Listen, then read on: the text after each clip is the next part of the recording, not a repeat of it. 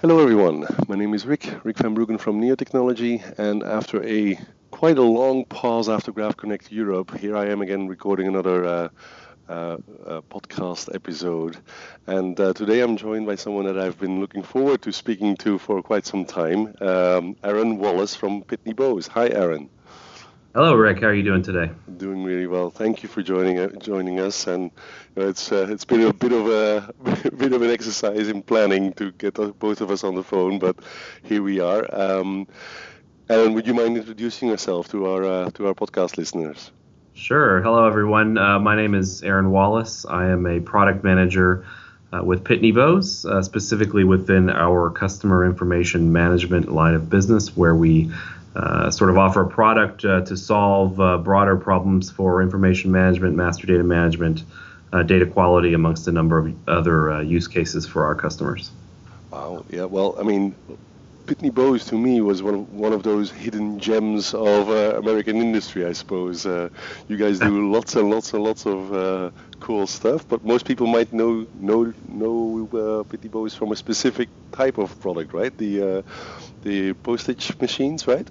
Yeah, absolutely. That's certainly where our history is. You know, it's close to a 100-year-old company. Yeah. Certainly has its roots in mailing and postal solutions, but a pretty large software division that's really grown up over the last 15 or 20 years, I'd say. Yeah, absolutely. You know, and I've seen some of your work, and also you know what you guys do with Neo4j, and it's pretty cool stuff. So, would you mind telling us a little bit about how you got into that, Aaron? How did you guys get into the wonderful worlds of graphs? Sure. Yeah. It really kind of all relates back to our decision to enter the master data management market, which goes back about probably about 6 or 7 years ago, something in that range. You know, we certainly became aware of a trend as kind of a company that had been offering solutions around data quality primarily in the initial kind of years of selling our platform Spectrum.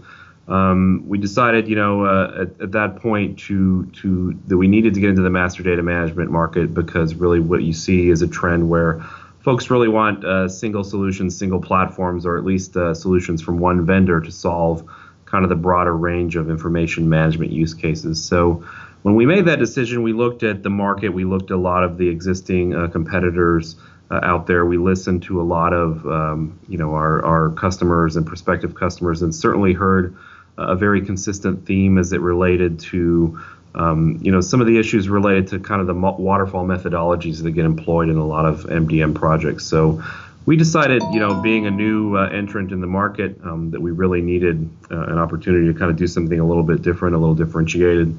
So that's when we started really looking at graph and the application it could provide for solving master data management use cases, and really how it could address some of these pain points related to agility that we feel are really kind of tied a lot to the way many existing solutions lean very heavily on relational technologies and almost canned models for you know, solving problems for their customers. And just hear a lot about very extended timelines and very large budgets, and in the end, you know, solutions that don't necessarily meet the requirements of the business users. So we kind of related that back, you know, in many ways to a fundamental issue with agility and managing, you know, repositories for master data.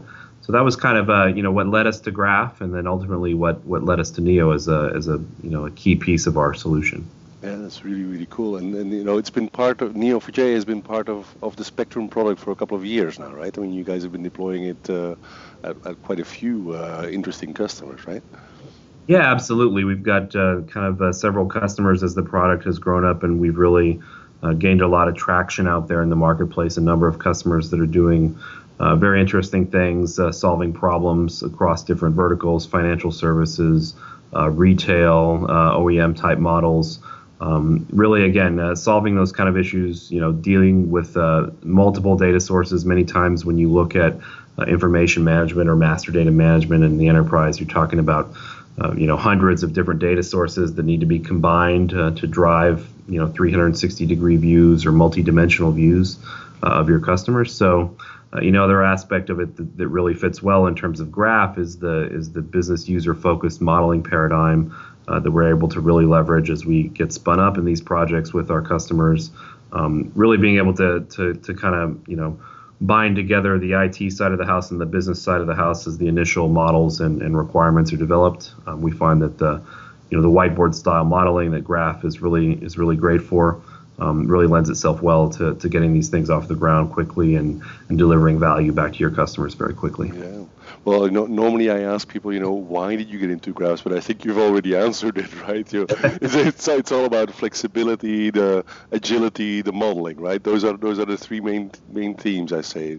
Yeah, certainly. Highly connected data is a very much kind of the sweet spot for Graph when you want to understand relationships. And I think the importance of that is becoming just more and more evident as it comes to managing customer information and really managing the customer experience as a business. As you have data sources like social, like mobile, some of the sensor data that we're looking at now with Internet of Things, really kind of coming to the front as another element of a multidimensional view. That's another area where it's really great at, modeling that and also performance, as you know. If you want to do a friends of friends of friends type query in a relational system, that can get really complicated really quickly. It can also break down at scale very quickly. So that was another key aspect for us as well. Mm-hmm. Yeah, absolutely. So when is this product that you guys have developed, Spectrum, is that something that is specific to a particular vertical, or is this something that you use in all kinds of different not specific to any one vertical. We certainly have verticals that we focus on, from a go-to-market perspective, but it's applicable across a number of verticals. I would say the biggest one for us these days relates to financial services and insurance. Financial crimes and compliance is a big area for us as well. So, another area for the Graph, as you know, also is fraud detection. So we're working with a couple of key customers right now to build models for, advanced detection of these kind of events and activity within a network to really kind of get out front of some of these regulatory requirements, which we, as we know from everything we see in the news, can be a really big deal. A lot of these organizations. So I can tell you, ever since the Panama Papers broke, we've been talking to a lot of people about using the Graph for fraud detection. It's been a very active conversation. Yep. Very good. So where do you think this is going, Aaron? Where what does the future hold? For both for the Graph industry, I would say, and for Pitney Bowes and Spectrum. Where is this going? You think? Yeah. So I see a number of really interesting applications for us. Some things we've done in recent releases and things we're going to be working on going forward, again, in the general area of our marketplace. I mean, one thing we've done recently is kind of a mashup of what we've done with Neo in terms of the Graph, along with a federated, virtualized engine we can provide to support more of what's, kind of a typical registry or hybridized pattern in MDM, where you don't necessarily need to store all your data centrally within the repository, but rather you can kind of store pointers on certain nodes and effectively design virtualized nodes and entities, and also virtualized relationships between those things. So that we're really excited about that. I think that's just another aspect of enabling that kind of agility. You can start with a smaller piece of set of data that you're mastering centrally, and maybe kind of reach out in that registry pattern for other things. Metadata at the enterprise level is probably the other key thing I would highlight from our perspective. We're really, in many ways, even as we see competitors starting to catch on a little bit to the message we've had out there for a while, we're kind of doubling down on a lot of the stuff we're doing around Graph, in particular looking at areas like enterprise metadata management and managing and querying unstructured data as well. You alluded to the Panama Papers there. We've tracked that very closely and have actually built some pretty interesting demonstrations using our product that deal with the unstructured aspects as well as kind of the Graph visualization and query aspects. So we're excited about some of that as well. Super cool. Well, I think we'll put some more links to Spectrum and to Pitney Bowes on the transcription website, right, of the podcast, so people can find more information as easily as possible. I want to thank you for coming online, Aaron. It's been great talking to you. We want to keep these podcasts fairly short, so we've covered a lot of ground very quickly. But thanks a lot, and I hope we get a chance to meet face to face at some point. All right, Rick, thanks a lot. I appreciate the time. Thank you. Bye-bye. Bye-bye.